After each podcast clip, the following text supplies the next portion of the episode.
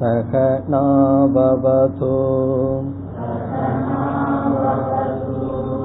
सहनौ भुनक्तु सह वीर्यङ्करवावहै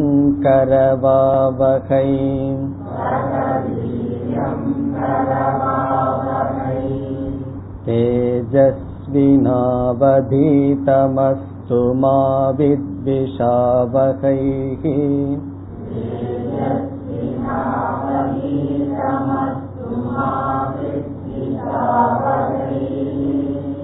ॐ शान्ति शान्ति शान्तिः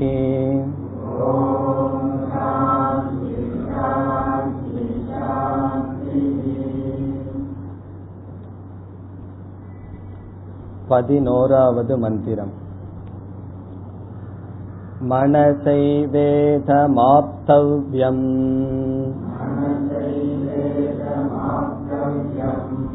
नेह नानास्ति किञ्चन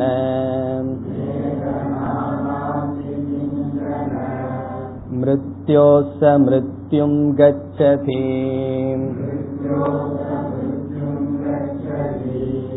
य इह नानेव पश्यति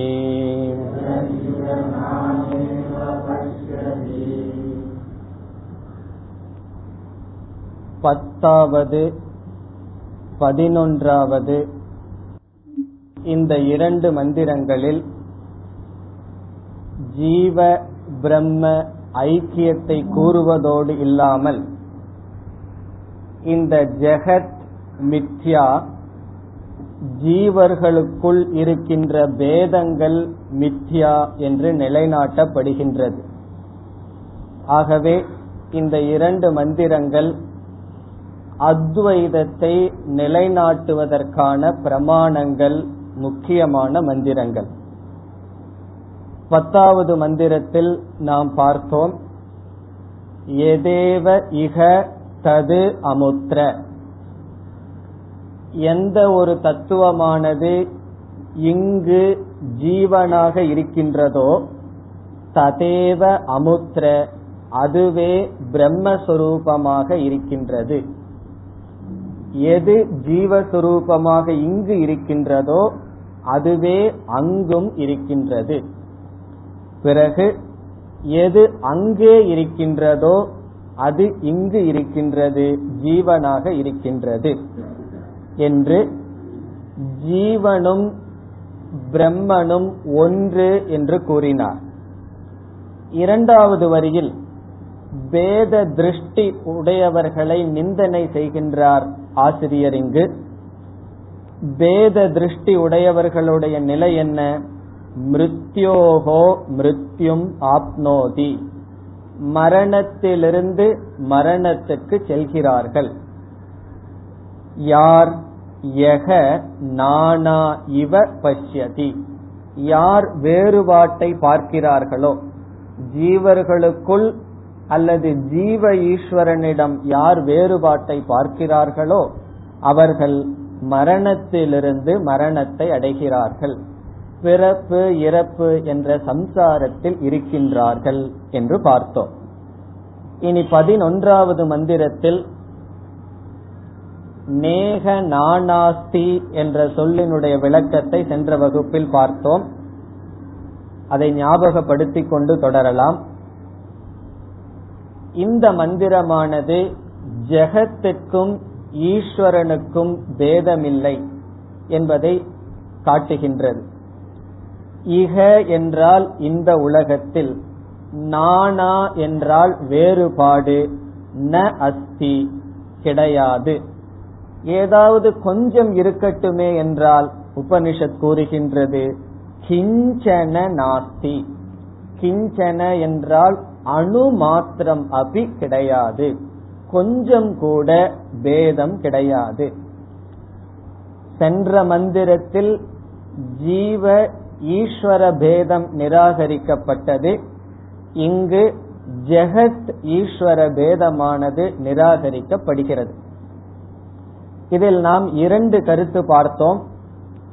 நானா நாஸ்தி என்று நிகழ்காலத்தில் உபனிஷத் கூறுகின்றது. அஸ்தி என்றால் நிகழ்காலம் இருக்கின்றது. ஆசித் என்றால் இருந்தது என்ற கடந்த காலம். இப்பொழுதே வேறுபாடு இல்லை என்று உபனிஷத் கூறுகிறது.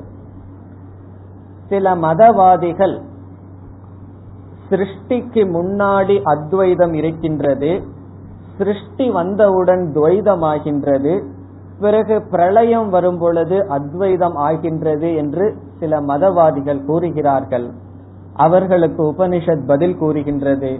நிகழ்காலத்திலேயே இப்பொழுதே நானா வேறுபாடு கிடையாது. இந்த கருத்தை பார்த்தோம்.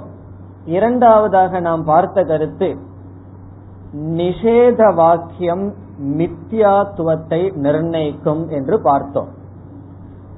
ஒன்றை நாம் இல்லை என்று எப்பொழுது கூற முடியும் என்றால் இல்லாத பொருளை இல்லை என்று கூற வேண்டிய அவசியம் இல்லை. ஒரு பொருள் இல்லவே இல்லை. நாம் அதை பார்க்கவே இல்லை என்றால் அதை நாம் இல்லை என்று சொல்ல வேண்டிய அவசியமே இல்லை. ஒரு பொருள் இருக்கின்றது என்றால் அதை இல்லை என்று சொல்ல முடியாது. ஆகவே இல்லாத பொருளை இல்லை என்று சொல்ல வேண்டிய அவசியமில்லை. இருக்கின்ற பொருளை இல்லை என்று சொல்ல முடியாது. எந்த பொருளை நாம் இல்லை என்று சொல்வோம் என்றால் எது உண்மையில் இல்லாமல் இருப்பது போல் தோன்றுகிறதோ அதைத்தான் நாம் இல்லை என்று சொல்ல முடியும். இங்கு உபனிஷத் இந்த ஜெகத்தை பார்த்து இந்த ஜெகத் இல்லை என்று நிஷேதம் செய்கின்றது. நிஷேதம் என்றால் இல்லை என்று சொல்கிறது. அதிலிருந்து இந்த உலகத்திற்கு உபனிஷத் கொடுக்கும் ஸ்டேட்டஸ் தன்மை என்னவென்றால் இந்த உலகம் உண்மையில் கிடையாது இருப்பது போல் இருக்கின்றது. அதுதான் மித்யா. மித்யாவினுடைய லட்சணம் என்ன? எது அனுபவத்தில் இருக்குமோ ஆனால் உண்மையில் இல்லையோ அது மித்யா. நம்ம வேதாந்தத்துக்கு வந்துட்டோம்னா எந்த உதாரணத்தை எடுத்துக்கணும்? கயிறு பாம்பு. இந்த பாம்பை வந்து நம்ம என்ன சொல்லலாம்? சர்ப்பக நாஸ்தி. பாம்பு இல்லைன்னு சொல்லலாம். கயிற வந்து இல்லைன்னு சொல்ல முடியாது. காரணம் என்ன? கயிர் அங்கு இருக்கின்றது அங்கு வேறு ஏதாவது பறவை இல்லைன்னு அங்க போய் சொல்ல வேண்டிய அவசியம் இல்லை கயிற்றை பார்த்து கொண்டு யாரும் பறவை என்று நினைப்பதில்லை. ஆகவே சர்ப்பக பாம்பு இல்லை என்று ஏன் சொல்ல வேண்டும் என்றால் பாம்பு இல்லையே பிறகு எதற்கு சொல்ல வேண்டும் என்றால் அது இருப்பது போல் நமக்கு தெரிவதனால். ஆகவே மித்யாவுக்கு ஒரு லட்சணம் எது நிஷேதம் செய்யப்படுகின்றதோ அது மித்யாவாகத்தான் இருக்க வேண்டும். உபனிஷத் இந்த பிரபஞ்சத்தை நிஷேதம் செய்வதனால் இந்த பிரபஞ்சம் மித்யா. ஆகவே நேக நானாஸ்தி என்பது மிக மிக முக்கியமான சொல். பிருகதாரண்யக உபனிஷத்தில் நேதி நேதி என்று இந்த உலகத்தை நிஷேதம் செய்யும். ந இதி என்றால் இந்த உலகம் கிடையாது என்று அதனுடைய விளக்கம் இங்கு கடோபனிஷத்தில் நேக நானாஸ்தி. இங்கு ஒன்றும் கிடையாது. இனி முதல் வரிக்கு வருவோம். முதல் வரியினுடைய விளக்கத்தை நாம் பார்க்க வேண்டும். இப்படிப்பட்ட அறிவை நாம் எப்படி அடைதல் என்றால் உபனிஷத் கூறுகின்றது மனசா ஏவ இதம் ஆப்தவ்யம். மனசா என்றால் நம்முடைய மனதினால். மனசா என்றால் மனதால். ஏவ மனதால் தான் நம்முடைய மனதினால் தான் இதம். இதம் என்றால் இந்த பிரம்ம ஞானம். ஜெகத் மித்யா ஆத்மா பிரம்ம ஐக்கியம் என்கின்ற இந்த ஞானம். ஆப்தவ்யம் ஒருவனால் அடைய வேண்டும். ஆப்தவ்யம் என்றால் அடையப்பட வேண்டும். மனசா என்றால் எப்படிப்பட்ட மனதினால் சங்கரர் ரெண்டு அடைமொழி கொடுக்கின்றார். ஆச்சாரிய ஆகம சம்ஸ்கிருத மனசா என்று எழுதுகின்றார். ஆச்சாரியருடைய துணை கொண்டும் ஆகமம் என்றால் சாஸ்திரத்தினுடைய துணை கொண்டும் செல்கின்ற அந்த இரண்டு துணையையும் நாடிய மனதினால். இந்த மனதுக்கு ரெண்டு விதத்துல சம்ஸ்காரம் என்று கூறுகின்றார். ஆச்சாரிய ஆகம சம்ஸ்காரேன மனசா. எப்படிப்பட்ட மனம்? ஆசிரியரிடம் படிக்கின்ற மனம் பிறகு ஆகமத்தை சாஸ்திரத்தை படிக்கின்ற மனம். சுருக்கமாக நம்முடைய வார்த்தையில் கூறினால் சாதன சதுஷ்டய சம்பத்தியை உடைய மனம்.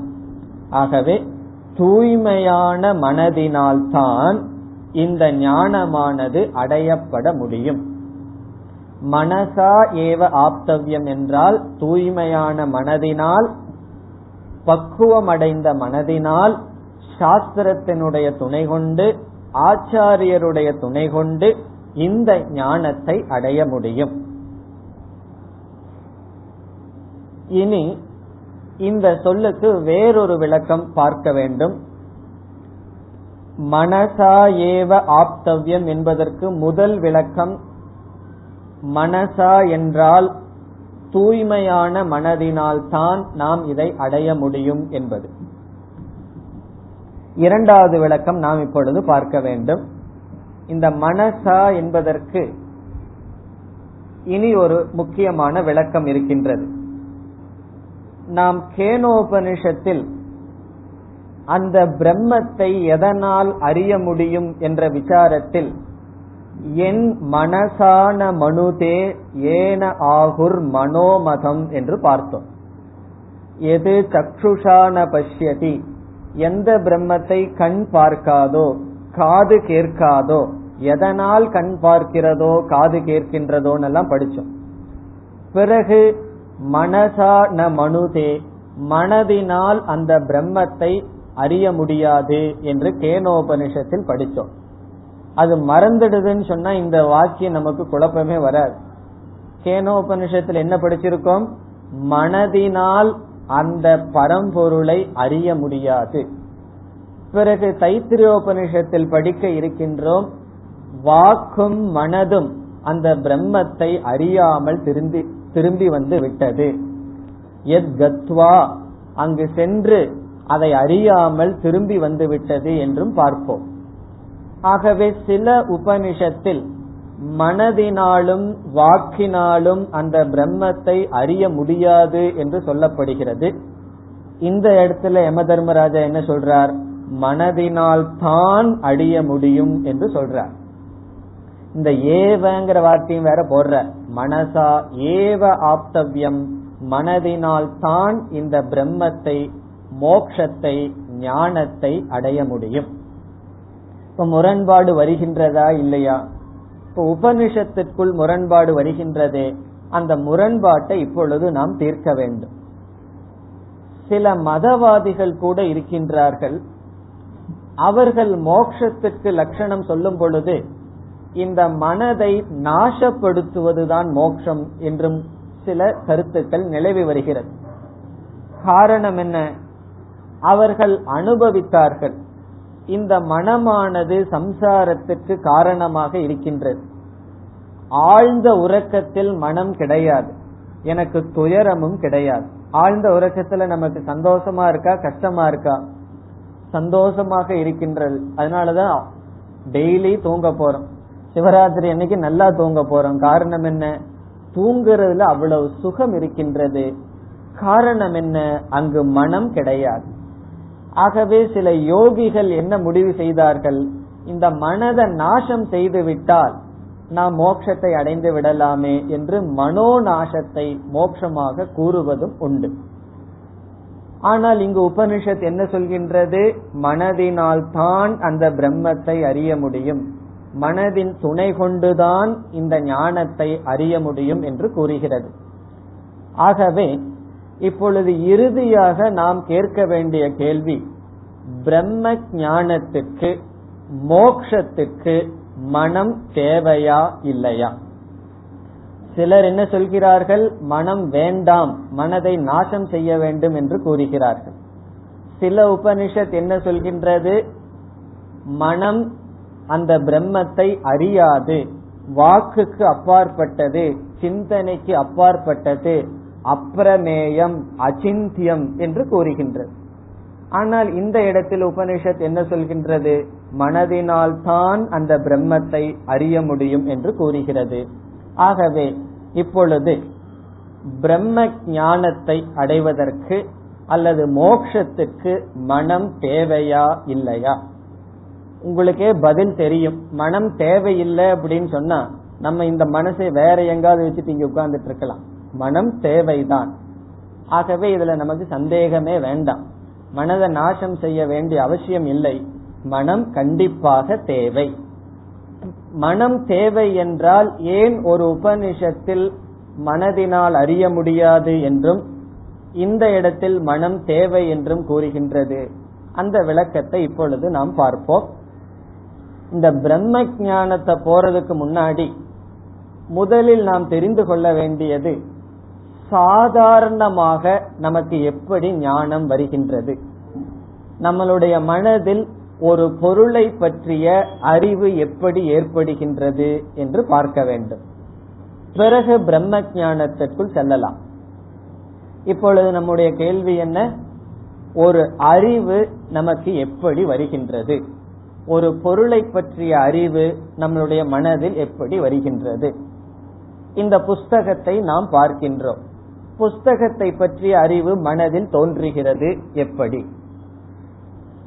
சாஸ்திரத்தினுடைய நோக்கில் இந்திரியங்கள் வழியாக மனமானது வெளியே சென்று அந்த பொருளினுடைய ரூபத்தை அது அடைகின்றது. சாஸ்திரப்படி மனமானது இந்திரியங்கள் வழியாக சென்று கண் வழியாகவோ காது வழியாகவோ சென்று அந்த பொருளினுடைய ரூபத்தை அந்த மனமானது அடைகின்றது. இந்த புஸ்தகத்தை பற்றி ஞானம் வர வேண்டும் என்றால் மனம் கண் வழியாக சென்று இந்த பொருளை பார்த்து இந்த பொருளினுடைய உருவத்தை முதலில் மனம் அடைய வேண்டும். எந்த ஒரு தத்துவமானது வெளியே சென்று அந்த பொருளினுடைய உருவத்தை அடைகின்றதோ அதற்கு சமஸ்கிருதத்தில் விருத்தி என்று பெயர். விருத்திகி. விருத்தி என்றால் தமிழ்ல சொன்னா எண்ணம் என்று சொல்லலாம். நமக்கு தெரிந்த சொல்லுதான். எண்ணம் அல்லது சமஸ்கிருதத்துல கூறினா விருத்திகி என்று சொல்லப்படுகிறது. விருத்திகி என்றால் என்ன? மனம் வெளியே உள்ள பொருளினுடைய ரூபத்தை அடைதல். இந்த மைக்க பார்க்கும் பொழுது விருத்தி எந்த ரூபத்தில் இருக்கும்? மைக் ரூபத்தில் இருக்கும். ஒரு மனிதனை பார்க்கும் பொழுது எண்ணமானது மனித ரூபத்தில் மாறி அமையும். இவ்விதம் ஒவ்வொரு பொருளையும் பார்க்கும் பொழுது நம்மளுடைய விருத்தி எண்ணமானது அந்தந்த ரூபத்தில் மாறி நிற்கும். அப்பொழுதுதான் அந்த ரூபத்தை பற்றிய அறிவு நம்முடைய மனதில் வரும். ஆகவே ஞானம் அடைவதற்கு முதல் படி என்னவென்றால் இந்த விருத்தியானது அந்த பொருளை சென்று வியாபிக்க வேண்டும். வியாபித்தல் என்றால் என்ன? அந்த பொருளினுடைய உருவத்தை அது எடுத்துக்கொள்ள வேண்டும். இதற்கு சாஸ்திரத்தில் விருத்தி வியாப்தி என்று சொல்லப்படுகிறது. விருத்தி வியாப்தி என்றால் எண்ணம் அந்தந்த பொருளினுடைய ரூபத்தை அடைதல் அந்த பொருளை வியாபித்தல். ஆகவே விருத்தி வியாப்தி. இந்த விருத்தியானது விருத்தி என்றால் எண்ணம். இந்த விருத்தியானது வியாபிக்க வேண்டுமென்றால் இந்திரியங்கள் வழியாக மனம் செல்ல வேண்டும். மனதினுடைய ஒரு அம்சம் எண்ணங்கள். எண்ணங்களே மனம் என்று சொல்லக்கூடாது. மனதினுடைய ஒரு அம்சம் எண்ணங்கள். எண்ணங்கள் இல்லாமலும் ஆழ்ந்த உறக்கத்தில் மனம் இருக்கின்றது. ஆகவே மனதினுடைய ஒரு அம்சமான எண்ணங்கள் அந்தந்த பொருளினுடைய ரூபத்தை அடைதல் விருத்தி வியாப்தி என்று சொல்லப்படுகிறது. இது முதல் படி. இரண்டாவதாக இந்த விருத்தி என்பதும் சூக்மமாக இருக்கின்றது. இந்த சூக்மமான விருத்தியும் ஜடமானது. நம்ம மனதில் உள்ள எண்ணங்களும் சாஸ்திரத்தினுடைய நோக்கில் அல்லது தத்துவத்தினுடைய அடிப்படையில் ஜட சொரூபம். ஜடமான விருத்தி வியாப்தியினால் நமக்கு ஞானம் வராது. ஆனால் நாம் படித்துள்ளோம் மனதுக்கு ஒரு சக்தி இருக்கின்றது. என்ன சக்தி? ஆத்மாவினுடைய சைத்தன்ய சொரூபத்தை பிரதிபிம்பிக்கும் சக்தி நம்முடைய மனதுக்கு இருக்கின்றது என்று நாம் படித்துள்ளோம். ஆகவே அந்த மனம் என்றால் விருத்தி எண்ணங்கள். அந்த விருத்தியில் இப்பொழுது என்ன படியும்? சித்தினுடைய சைத்தன்யத்தினுடைய சொரூபமானது அதில் படியும் அதுக்கு ஒரு வார்த்தை பார்த்திருக்கோம் ஞாபகம் இருக்குமோ? சிதாபாசகன் ஒரு வார்த்தை பார்த்திருக்கோம். ஆபாசகன தோற்றம். சைத்தன்யத்தை போன்ற தோற்றம் அந்த மனதில் படியும். அப்பொழுது அந்த விருத்திக்கு என்ன தன்மை வருகின்றது? ஒரு கான்சியஸ்னஸ் அறிவை உடைய தன்மை அந்த விருத்திக்கு வருகின்றது.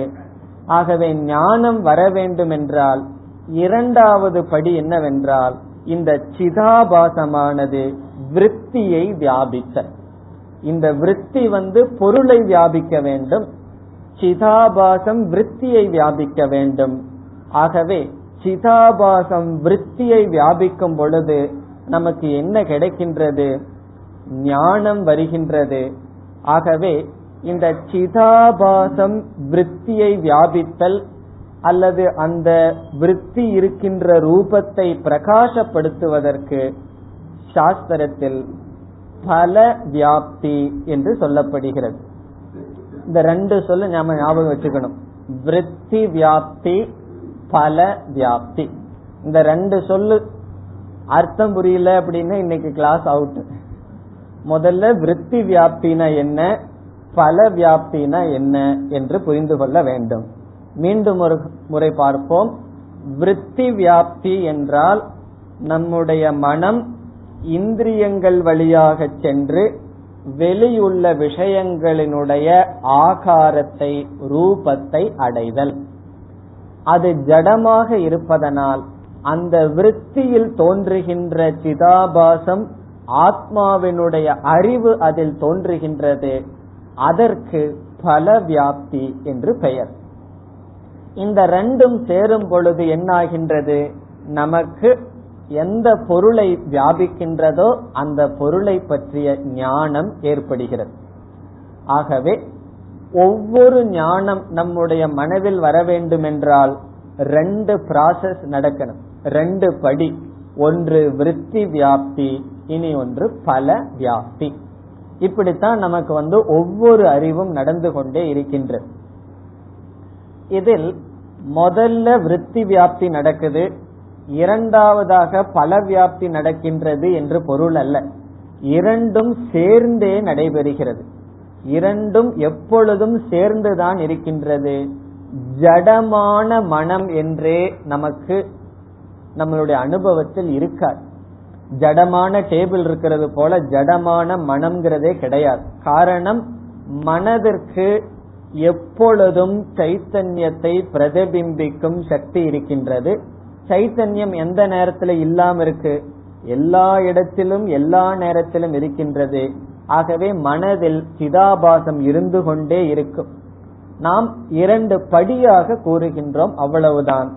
உண்மையிலேயே முதல்ல விருத்தி போய் வியாபிக்கின்றது. அதற்கு பிறகு லைட்டு போல போய் சைத்தன்யம் வியாபிக்கின்றது என்று பொருள் அல்ல. இந்த இரண்டும் சேர்ந்தே நடைபெறும். ஆகவே ஒவ்வொரு அறிவை நாம் எப்படி அறிகின்றோம் என்றால் விருத்தி வியாப்தி பல வியாப்தி இந்த இரண்டு அம்சத்துடன் கூடிய விவகாரத்தினால் நாம் ஞானத்தை அடைகின்றோம். இந்த ஞானம் வந்து வெளி விஷயங்கள்ல எல்லாம் விருத்தி வியாப்தியும் தேவை பல வியாப்தியும் நமக்கு தேவை. இனி நாம் ஆத்மாவை பற்றிய ஞானத்திற்கு வருவோம். ஆத்ம தத்துவத்தை அல்லது பிரம்மத்தை ஆத்மாவை நான் தெரிந்து கொள்ள விரும்புகின்றேன். ஆத்மாவை நான் தெரிந்து கொள்ள விரும்புகின்றேன் என்றால் முதலில் ஆத்மாவை பற்றிய அறிய அறியாமை எனக்கு இருக்கின்றது. சாஸ்திரம் என்ன சொல்கின்றது? அந்த அறியாமையை நீக்கி விடுகின்றது.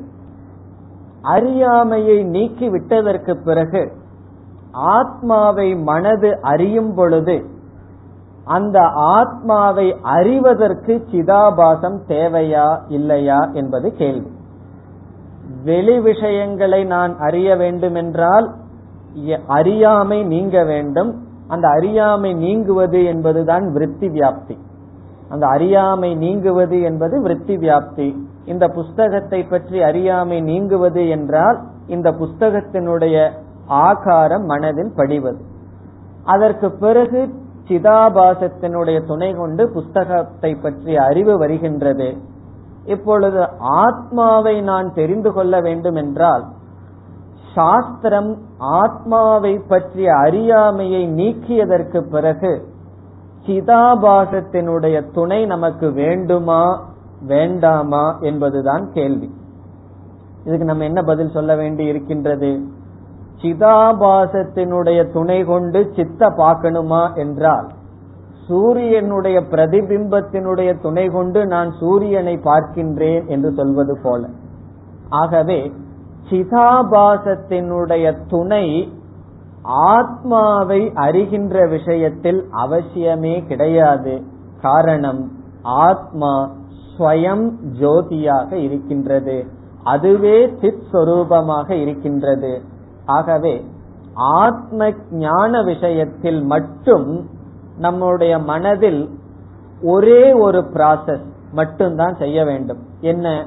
இந்த விருத்தி வியாப்தியின் மூலம் ஆத்மாவை பற்றிய அறியாமையை நீக்கினால் போதும் பல வியாப்தி என்பது அவசியமே கிடையாது. காரணம் என்ன? ஆத்மா ஸ்வயம் ஜோதியாக சைத்தன்ய சொரூபமாக இருப்பதனால். ஆகவே இந்த உலகத்துல நாம் அடையிற ஞானத்தை ரெண்டா பிரிக்கலாம்.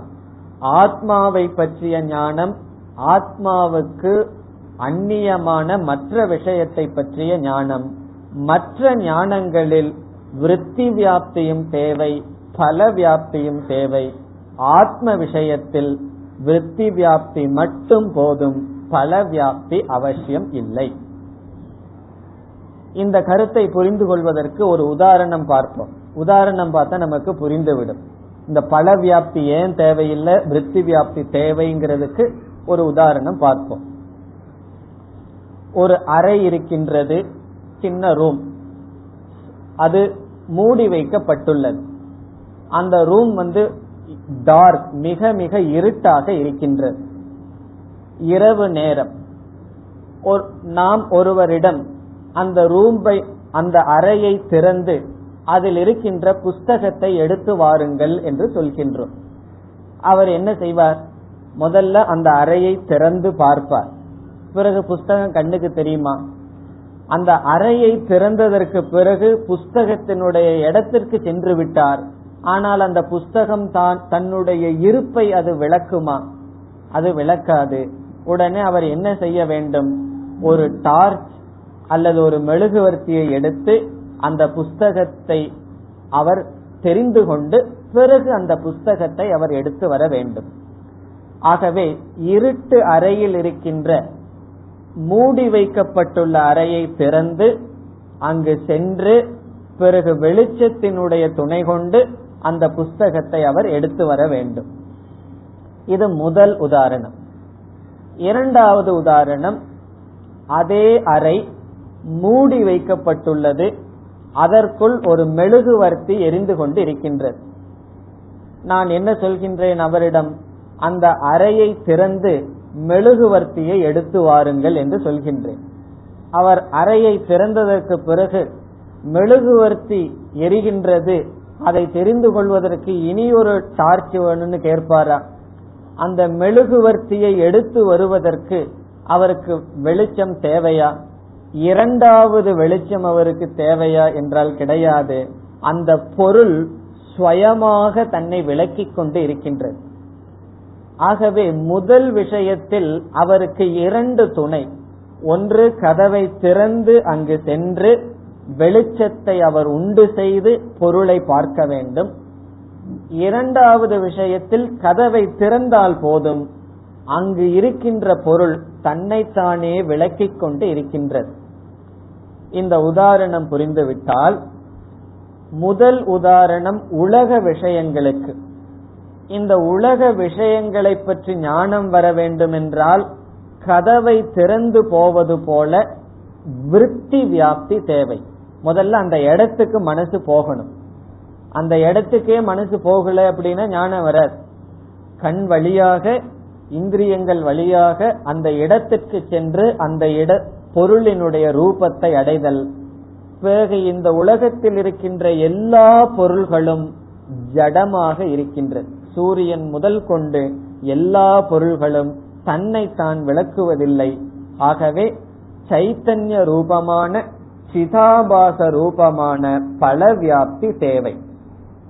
நம்ம பார்த்த உதாரணத்துல கதவை திறந்து போறது விருத்தி வியாப்திக்கு உதாரணம். கொண்டு அந்த புஸ்தகத்தை பார்க்கின்றோம். பிறகு இரண்டாவது உதாரணத்துல பார்த்தோம். கதவை திறக்கணும். கதவை திறந்தாதான் அந்த மெழுகுவர்த்தி இருக்குன்னு நமக்கு தெரியும். அந்த கதவை திறக்கிறது என்பது ஆத்மாவினுடைய அறியாமையை நீக்குவது. ஆத்ம ஞானத்துக்கு இரண்டாவது உதாரணம். கதவை திறத்தல் என்பது ஆத்மாவை பற்றிய அறியாமையை நீக்குவது. ஆத்மாவை பற்றிய அறியாமையை நீக்கியதற்கு பிறகு இந்த ஆத்மாவை அறிவதற்கு இனி ஒரு வெளிச்சம் தேவையா என்றால் எப்படி மெழுகுவர்த்தியை அறிவதற்கு இனி ஒரு வெளிச்சம் தேவையில்லையோ? காரணம் அந்த மெழுகுவர்த்தியே ஸ்வயம் ஜோதியாக இருப்பதனால் அதனுடைய துணை கொண்டே அதை நாம் பார்ப்போம். அதே போல ஆத்ம விஷயத்தில் பல வியாப்தி சிதாபாசத்தினுடைய துணை நமக்கு அவசியம் இல்லை. ஆகவே எல்லா விதமான அறிவுகளிலும் விருத்தி வியாப்தி பல வியாப்தியினுடைய துணை கொண்டு ஞானம் வருகின்றது. ஆத்ம விஷயத்தில் விருத்தி வியாப்தி மட்டும் தேவை பல வியாப்தி அவசியம் இல்லை. இதுக்கும் நம்மளுடைய கேள்விக்கு என்ன சம்பந்தம்னு சொன்னா கேனோபனிஷத்தில் மனதினால் இந்த ஆத்மாவை அறிய முடியாது என்று மனம் தேவையில்லை என்று சொல்லும் பொழுது அங்கு என்ன சொல்லியது உபனிஷத்? பல வியாப்தி அவசியமில்லை என்று கூறியது. இங்கு கடோபனிஷத்தில் மனம் தேவை என்று சொல்லும் பொழுது விருத்தி வியாப்தி தேவை என்று சொல்லப்படுகிறது. இந்த முரண்பாட்டை நாம் எப்படி சரி கட்டுகின்றோம் மனதிற்கு ரெண்டு அம்சம் விருத்தி வியாப்தி பல வியாப்தி. மனம் மோக்ஷத்திற்கு தேவை என்று ஒரு உபனிஷத் சொன்னால் அந்த இடத்தில் உபனிஷத் மனதினுடைய விருத்தி வியாப்தி தேவை என்று கூறுகிறது. மனதினால் பிரம்மத்தை பார்க்க முடியாது என்று சொன்னால் அந்த இடத்தில் உபனிஷத் பல வியாப்தி அவசியம் இல்லை என்று கூறுகிறது. ஆகவே எங்கெல்லாம் மனம் தேவையில்லை என்று கூறுகின்றோமோ அங்கு பல வியாப்தி நிஷேதம் மனம் தேவை என்று கூறுகின்ற இடத்தில் விருத்தி வியாப்தியினுடைய அவசியம். புரிஞ்ச மாதிரி இருக்கே புரியலையேன்னா கொஞ்சம் யோசிச்சா புரிஞ்சிடும். சரி. அடுத்த கருத்துக்கு செல்லலாம். ஆகவே மனசா ஏவ இதம் ஆப்தவ்யம். மனதினால் தான் இதை தெரிந்து கொள்ள முடியும் என்றால் ரொம்ப கஷ்டப்பட்டுட்டு இருக்க வேண்டாம். ஏதோ திடீர் திடீர்னு விருத்தி வியாப்தி பல வியாப்தின்னு ரூட் மாறிடுதேன்னு ஒண்ணு புரியலினாலும் பரவாயில்ல. என்ன புரிஞ்சுக்கணும்? அதனாலதான் முதல் சொன்ன விளக்கம் ரொம்ப சௌரியம். தூய்மையான மனதினால் ரொம்ப சயின்டிபிக்கா போன மாதிரி இருந்ததுன்னா தூய்மையான மனதினால் இந்த பிரம்மத்தை அறிய முடியும்.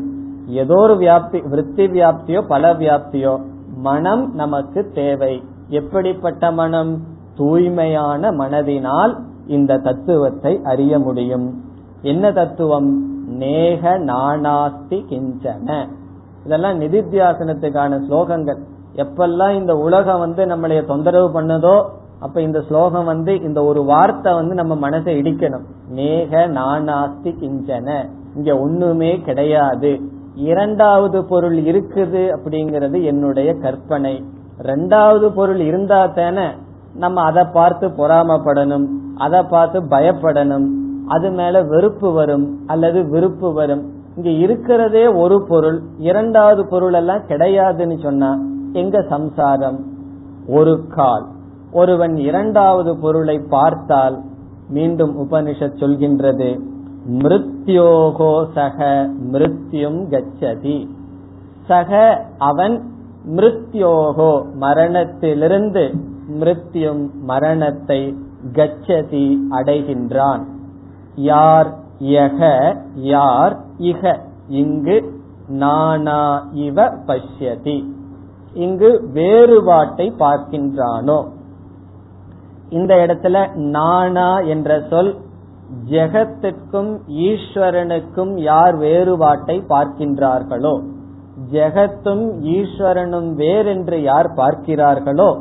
நானா இவ இக அஸ்மின் லோகே இங்கு பார்க்கிறார்களோ? சக அவர்கள் மரணத்திலிருந்து மரணத்துக்கு செல்கிறார்கள். இங்கு மரணம் என்று சொன்னால் இறந்து போவது மட்டுமல்ல பயப்படுதல் மரணம் காமப்படுதல் மரணம் குரோதப்படுதல் மரணம் பொறாமைப்படுதல் மரணம். காரணம் என்ன? மரணம் என்றால் வேதனை. இவ்விதம் ஒவ்வொரு விதமான பாவனைகளினால் நாம் வேதனைப்படுவதே சம்சாரம். இவ்விதம் நாம் வேதனைப்படுகின்றோம் என்றால் எதிலிருந்து வேதனைப்பட முடியும்? இருக்கிற பொருளிலிருந்து தான் வேதனைப்பட முடியும். இல்லாத பொருளிலிருந்து வேதனைப்பட முடியாது. ஒரு பொருளே நம்மிடம் இல்லை. அது எனக்கு வேதனையை கொடுக்குதுன்னு சொல்ல முடியுமா? முடியாது. ஒரு பொருள் இருக்க வேண்டும். இந்த உலகம் எவ்வளவு கால இருக்கின்றதோ அவ்வளவு காலம் நமக்கு துயரத்தை கொடுக்கும். எப்பொழுது இந்த உலகம் இருந்தும் இல்லாததாகின்றதோ நம்முடைய அறிவில் இந்த உலகம் எப்பொழுது பொய்யாகின்றதோ அப்பொழுது இந்த உலகம் நமக்கு துயரத்தை கொடுக்க முடியாது. அப்பதான் பாரதியினுடைய பாட்டுக்கு அர்த்தம் தெரியும். எத்தனை கோடி இன்பம் வைத்தாய் இறைவா. இந்த உலகம் துன்பத்திற்கு காரணமில்லை.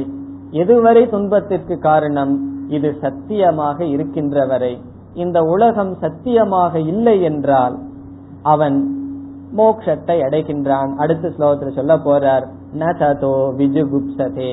அவன் துயரப்படுவதில்லை என்று கூற இருக்கின்றார் இங்க வந்து யமதர்மராஜா என்ன பண்றார்? ஒரு மிரட்டல் விடுகின்றார்.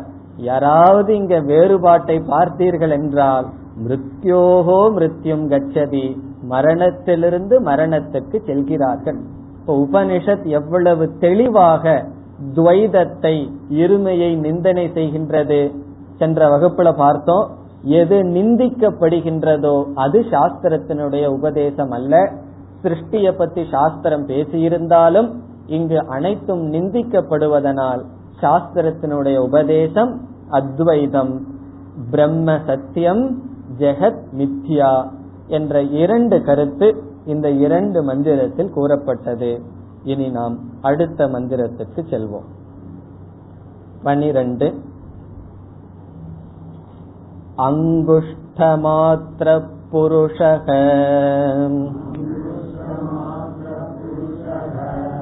मध्य आत्मनि तिष्ठति ईशानो भूतभव्यस्य न ततो विजुगुप्सते एतद्वैतत्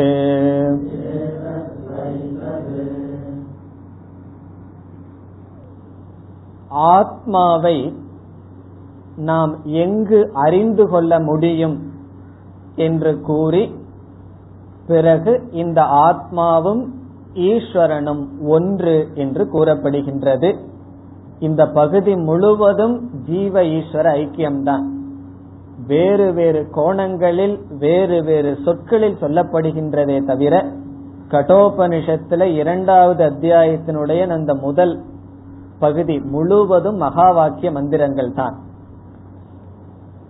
குறிப்பாக இந்த பனிரெண்டாவது மந்திரம் நிதித்தியாசன பரமான மந்திரம். இந்த ஆத்மாவை நாம் எங்கு அறிந்து கொள்வது? எங்கு தியானிக்க வேண்டும்? எல்லா இடத்தில் இருக்கின்றது என்றாலும் நம்முடைய மனம் இந்த ஆத்மாவை மற்ற இடங்களில் அறிய முடியாது. ஆகவே ஆத்மாவை அறிவதற்கு ஒரு ஸ்தானம் நமக்கு தேவை. இப்ப கங்கை இருக்கின்றது மிக வேகமாக கங்கை ஓடுகின்றது. அந்த கங்கை ஓடுகின்ற வேகத்தில் யாரும் திடீர் என்று எங்கு வேண்டுமானாலும் இறங்கி குளிக்க முடியாது. அதுக்கு ஒரு காட் வேணும். ஒரு இடத்துல நல்ல சங்கிலி எல்லாம் போட்டு படியெல்லாம் கட்டி விட்டிருப்பார்கள். அங்குதான் சென்று அந்த கங்கையை நாம் அணுக முடியும். மீதி இடத்துல எல்லாம் காலை வச்சோம் அப்படின்னா அப்புறம் கங்கையிலேயே ஜலசமாதி ஆயிரும். திரும்பி வர முடியாது. அவ்வளவு வேகமாக செல்லும் ஆகவே எல்லா இடத்திலும் நீர் சென்றாலும் அதை அணுகுகின்ற இடம் ஒன்று இருக்கின்றது. அதே போல ஆத்மா எல்லா இடத்திலும் இருக்கின்றது. நான் எங்கு இந்த ஆத்மாவை கண்டுகொள்வது எங்கு உணர்வது என்றால் இங்கு உபனிஷத் கூறுகின்றது. அந்த ஆத்மாவை நம்முடைய மனதில் தான் நாம் அதை அறிய முடியும். நம்முடைய மனதுக்கு ஆதாரமாகத்தான் நம்முடைய ஆத்மாவை அறிய முடியும் என்று ஆத்மாவினுடைய உபலப்தி ஸ்தானம். உபலப்தி என்றால் அறிகின்ற ஸ்தானம் கூறப்படுகின்றது. இங்கு உபனிஷத் ஆத்மாவுக்கு ஒரு பெயர் கொடுக்கின்றது. என்ன பெயர் அங்குஷ்ட மாத்திரக புருஷக. அங்குஷ்டகம் அங்குஷ்டம் என்றால் நம்முடைய கட்டை விரல் கட்டை விரலுக்கு அங்குஷ்டம் என்று பெயர். மாத்திரக என்றால் பரிமாணம். இந்த ஆத்மா எப்படிப்பட்டதுன்னா நம்முடைய கட்டை விரலை போன்றது. கட்டை விரலினுடைய பரிமாணத்தை உடையது ஆத்மா. இதுக்காகத்தான் இந்த சாஸ்திரத்திலாம் குரு கிட்ட இருந்து படிக்கணும்னு சொல்றது. நம்ம வந்து தனியா படிச்சோம் அப்படின்னா நம்ம கட்ட விரலுக்குள்ள எங்க இருக்குதுன்னு எங்காவது தேடிட்டு இருக்க ஆரம்பிச்சிருவோம். ஏதோ சினிமாவெல்லாம் ஒரு இந்த சின்ன அந்த சின்ன விரல் சோடு இருக்கிற மனுஷனை போல எங்கேயோ உள்ள ஆத்மா ஒளிஞ்சிட்டு இருக்கிறது தேட ஆரம்பிச்சிருவோம் இதனுடைய பொருள் என்ன? அங்குஷ்ட மாத்திரக. முதல்ல இதனுடைய லிட்டரல் மீனிங் இது என்ன சொல்லுதுன்னு பார்த்துட்டு இதனுடைய அர்த்தத்துக்கு போகணும். அங்குஷ்ட மாத்திரக என்றால் கட்டை விரலினுடைய அளவு ஆனது புருஷன் இந்த ஆத்மா. இந்த ஆத்மாவினுடைய சைஸ் என்னன்னு சொன்னா கட்டை விரலை போன்று இருக்கின்றது. இதனுடைய பொருள் என்ன? இந்திரியங்கள் என்றால் சூக்ம சரீரத்தினுடைய அங்கங்கள் நம்ம பார்த்திருக்கோம். கண் இந்திரியம் காது இந்திரியம். கண் இந்திரியம் என்றால் பார்க்கும் சக்தி. காது இந்திரியம் என்றால் கேட்கும் சக்தி. இந்த கேட்கும் சக்தியானது இந்திரியம். இந்த சக்தி எந்த இடத்தில் வெளிப்படுகின்றதோ அந்த இடத்துக்கு ஒரு பெயர் பார்த்திருக்கோம். ரொம்ப நாள் ஆச்சு. ஞாபகம் இருக்குமோ? கோலகம் என்று பார்த்துள்ளோம். கோலகம் என்றால் இந்திரியம் இருக்கின்ற ஸ்தானம். இப்ப கண் என்ற இந்திரியம் இந்த கண் என்ற கோலகத்தில் இருக்கின்றது. காது என்ற இந்திரியம் காது என்ற கோலகத்தில் கோலகம்னா இருக்கின்ற இடம். அந்த இடத்திலிருந்து இந்திரியம் வெளிப்படுகின்றது. சக்தியானது வெளிப்படுகிறது. ஒரு ஒருவர் வந்து ஒரு ஆபீஸ்ல அமர்ந்திருக்க பேங்க்ல கேஷியர் உட்கார்ந்துட்டு இருக்கார் அவருடைய கவுண்டரை மூடிட்டோம் அப்படின்னா அவர் உள்ள இருந்தாலும் அவரோட விவகாரம் பண்ண முடியாது. சில பேர் கவுண்டரை மூடி டீ குடிச்சிட்டு இருப்பாங்க நமக்கு அவசரமா இருக்கும். ஆனா நம்ம ஒன்னும் விவகாரம் பண்ண முடியாது. ஏன்னா கவுண்டர் மூடியாச்சு. ஆகவே இந்த கோலகத்தை மூடிட்டோம் அப்படின்னா இந்திரியம் உள்ள இருந்தும் பிரயோஜனம் இல்லை கவுண்டர் திறந்தோம்னா தான் அந்த இந்திரியம் வந்து வெளியே போய் விவகாரம் பண்ண முடியும். ஆகவே கோலகம் என்றால் எந்த இடத்திலிருந்து இந்திரியம் வெளிப்படுகிறதோ அது இந்திரியம். அதே போல ஒவ்வொரு பஞ்ச இந்திரியங்களுக்கு கோலகம் சொல்வது போல இந்த மனசுக்கு சாஸ்திரம் ஹிருதயம் கோலகம் என்று கூறுகிறது. மனதுக்கு கோலகம் என்ன? இருப்பிடம் என்ன?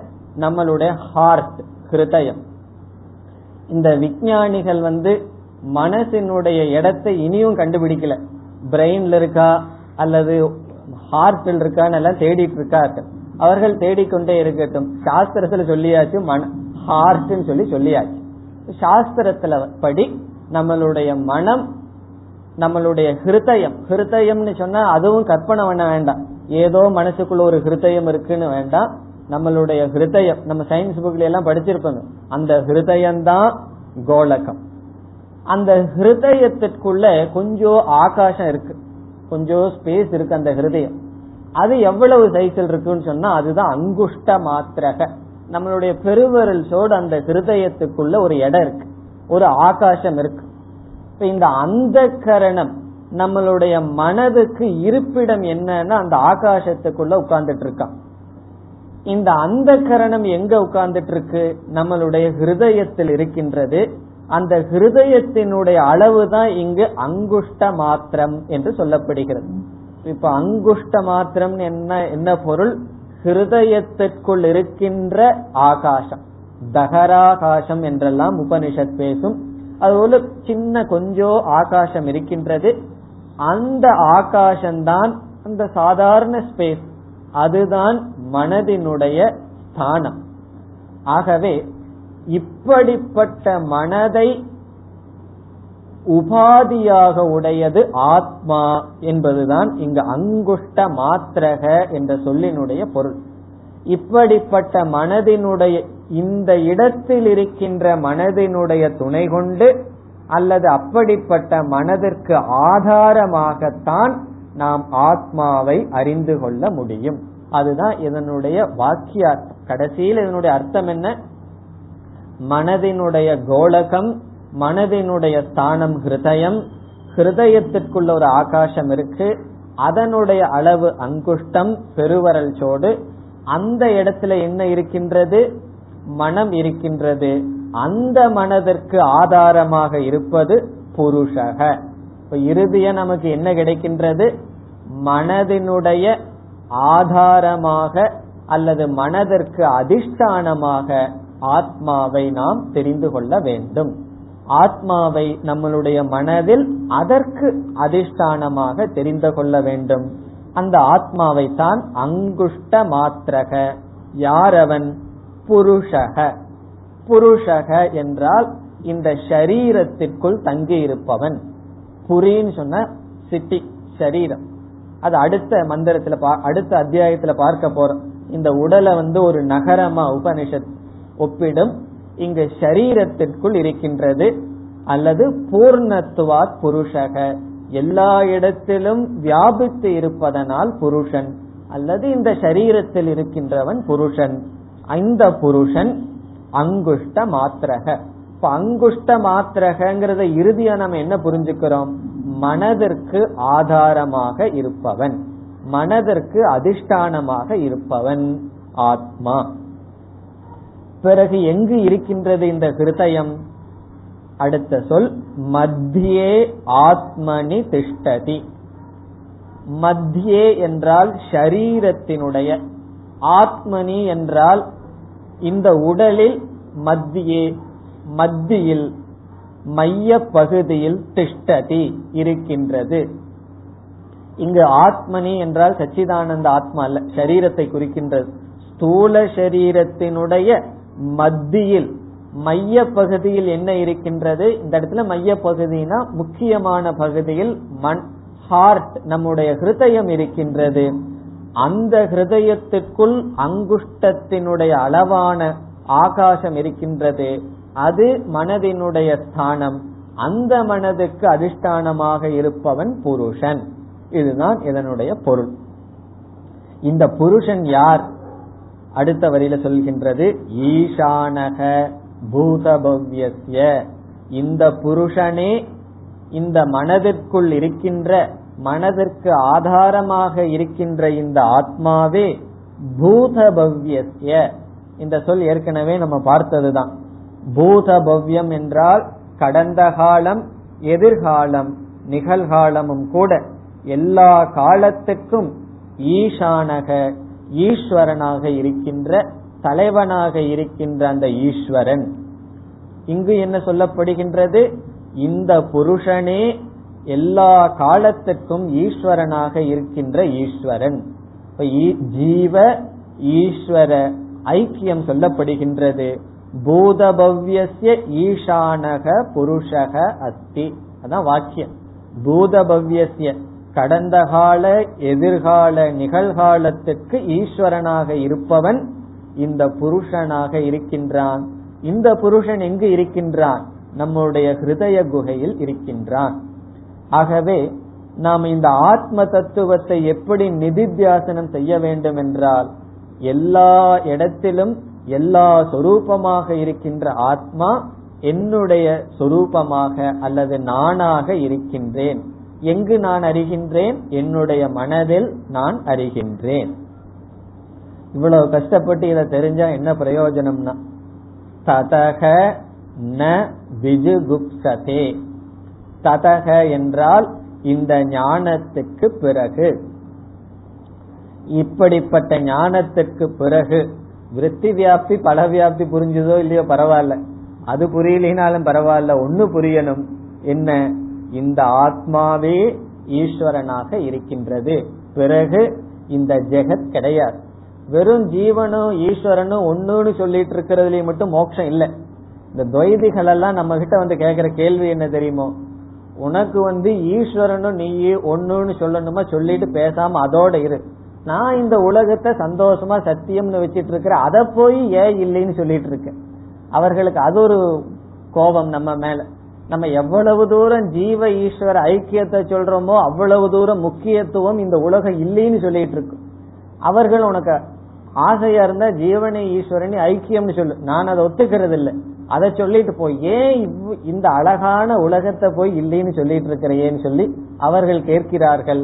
நம்ம பதில் சொல்றோம். ஜீவ ஈஸ்வர ஐக்கியம்னு என்னதான் சொன்னாலும் இந்த ஜெகத்து இருக்கிற வரைக்கும் தான் சம்சாரம்.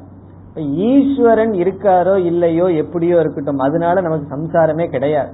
நம்ம சம்சாரத்திலிருந்து முக்தி அடையணும்னா இந்த ஜெகத்திலிருந்து தான் முக்தி அடையணும்.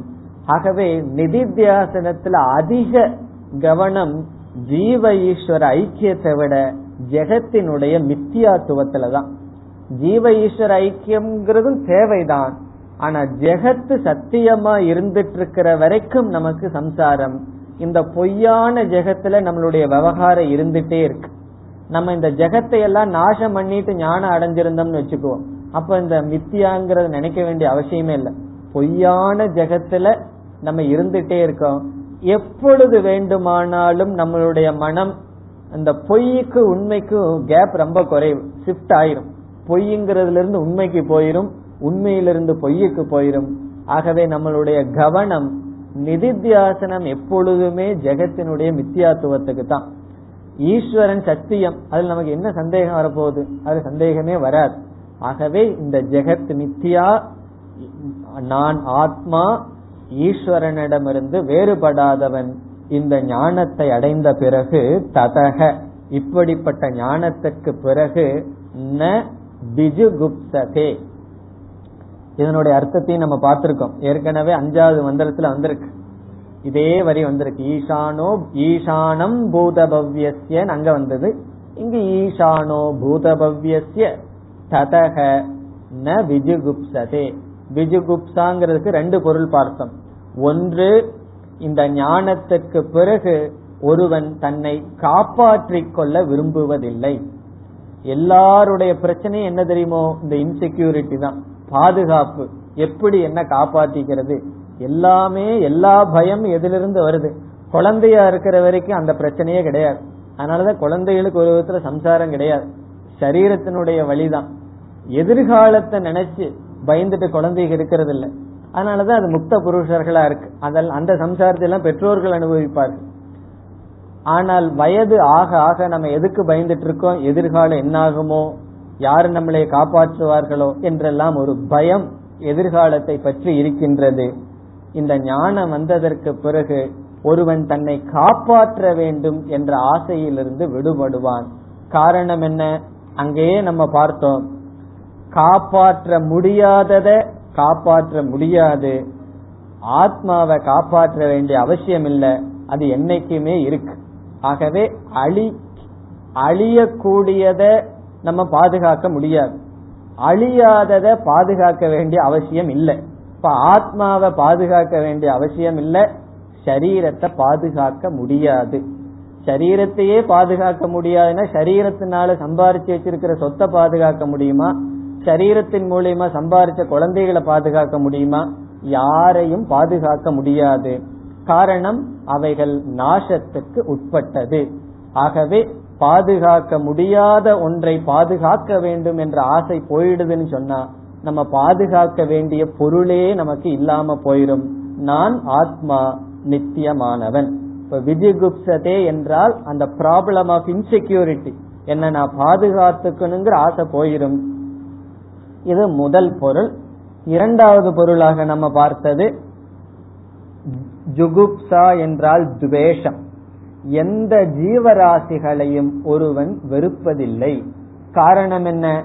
எல்லாமே நான் ஆத்மாவாக இருக்கின்றேன் என்று தெரிந்து கொண்டால் நானே அனைத்து ஜீவராசிகளுக்குள்ளும் இருக்கின்றேன். பகைவனு கருள்வாய் நன்னெஞ்சேன்னு பாடி வச்சார் காரணம் என்ன? அவனுக்குள்ளேயும் இந்த ஆத்மா தான் இருக்குன்னு பாரதி பாடினது போல எல்லா ஜீவராசிகளுக்குள்ளும் நான் ஆத்மா இருக்கின்றேன் என்று இனி ஒரு மனிதர்களை வெறுப்பதுன்னு சொல்றது. என் கண்ணாடிக்கு முன்னாடியே நின்னுட்டு என்ன நான் வெறுத்தேன் அப்படின்னா அது எவ்வளவு சமமோ அதே போல. காரணம் ஜீவர்களுக்குள்ளும் பேதமில்லை ஈஸ்வரனும் ஜீவனுக்கும் பேதமில்லை ஈஸ்வரனுக்கும் ஜெகத்திற்கும் பேதமில்லை. இப்ப உபனிஷத் என்னென்ன பேதத்தை நீக்கியது? ஜீவர்களுக்கும் ஜீவர்களுக்கும் பேதம் கிடையாது. காரணம் என்ன? ஒரு ஜீவனும் ஈஸ்வரனும் ஒன்று இனியொரு ஜீவனும் ஈஸ்வரனும் ஒன்று என்றால் ஜீவர்களுக்குள் பேதம் கிடையாது ஜீவ ஈஸ்வர பேதம் கிடையாது ஈஸ்வர ஜெகத் பேதம் கிடையாது. எஞ்சி இருப்பது என்ன? அத்வைதம். அந்த ஞானத்தினுடைய பலன் மோக்ஷம். இனி அடுத்த ஸ்லோகங்களிலும் இதே கருத்துக்கள் வருகின்றது. அதை அடுத்த வகுப்பில் பார்ப்போம். ஓம் போர் நமத போர் நமிதம் போர் போர் நமுதச்சதேம் பூர்ணய பூர்ணமாதாய பூர்ணமேவாவசிஷ்யதேம். ஓம் சாந்தி சாந்தி சாந்திஹி.